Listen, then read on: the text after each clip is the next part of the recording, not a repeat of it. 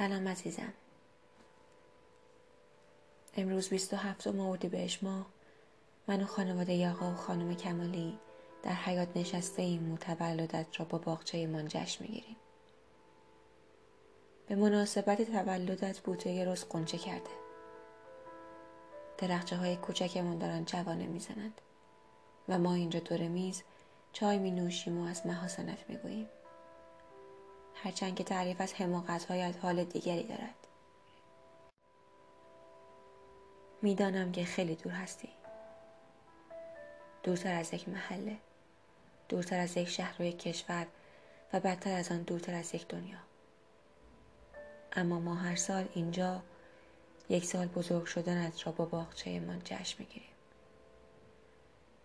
برعکس چیزی که فاطمه خانم و دخترش محشید همسایه های من از من انتظار دارند من خیلی گریه نمی کنم. فقط دلم تنگ می شود.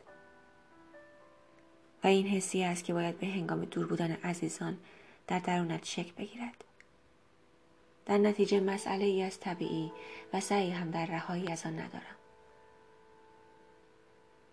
دلتنگی خوب است.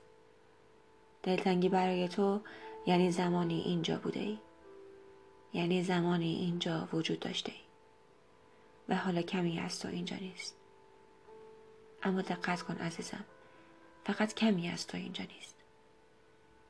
کمی دیگر از تو در قلب من در این باغچه که با هم درستش کردیم در فنجانهای لپر شده حاصل از بیدقتی تو در ظرف شستن در تمام لباس های بافتی که صد بار گفتم اگر باب داغ بشوری گشاد می شوند و در حساب بانکی که هر ماه پول تو جیبی من می شود باقی مانده و همچنین حافظه نزدیکانمان قسمتی ماندگار از تو را نشان می دهند.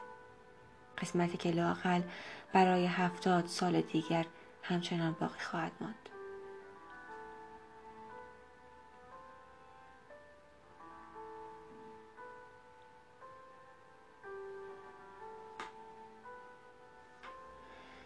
از همان روز اول رفتنت من و چند تا از دوستانمان چمدانهایمان را بستیم.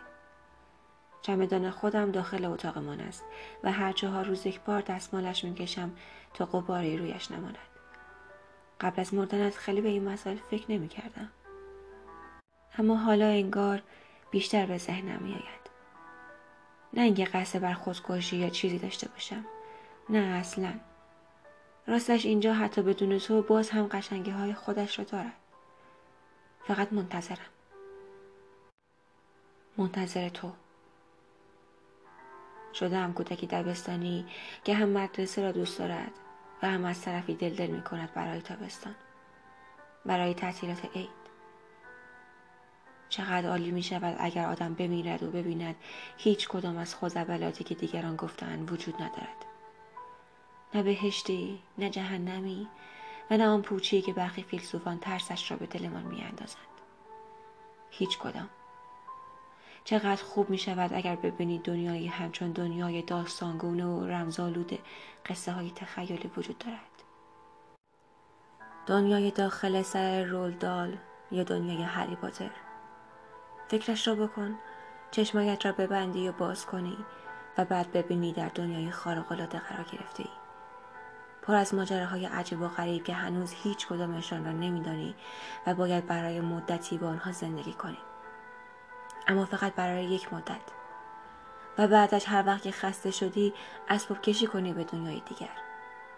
مثل وقتی که تو خسته شدی و از اینجا اسباب کشی کردی.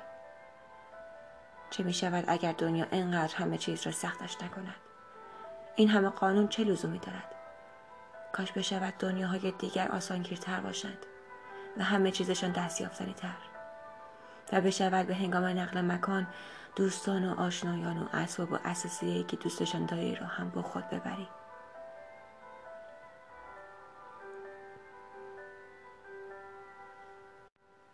عزیزم از جایی که با نقل مکان کرده ای چندان خبر ندارم. در حد یک آدرسم و چرا؟ هر جا که هستی همانجا بمان. میترسم کمک کنم. چند وقت دیگر حدود 26 سال دیگر در قطاری که به سمت غرب می رود مشکلی پیش خواهد آمد. و بعد من و دوستانمون داخل تونل در حالی که قطار توقف کرده و دود از خواب بلند می کند به بیرون میاییم تو را در آنجا ملاقات خواهیم کرد. و بعد تو هم ما را به خانه جدیدت ببر. نگران وسایل نباش. همه ایشان را تا جایی که بشود با خود میآورم. تو فقط از خانه جدیدت به دنیای دیگر اسباب کشی نکن تا من گمت نکنم. دوست داره تو؟ همسرت؟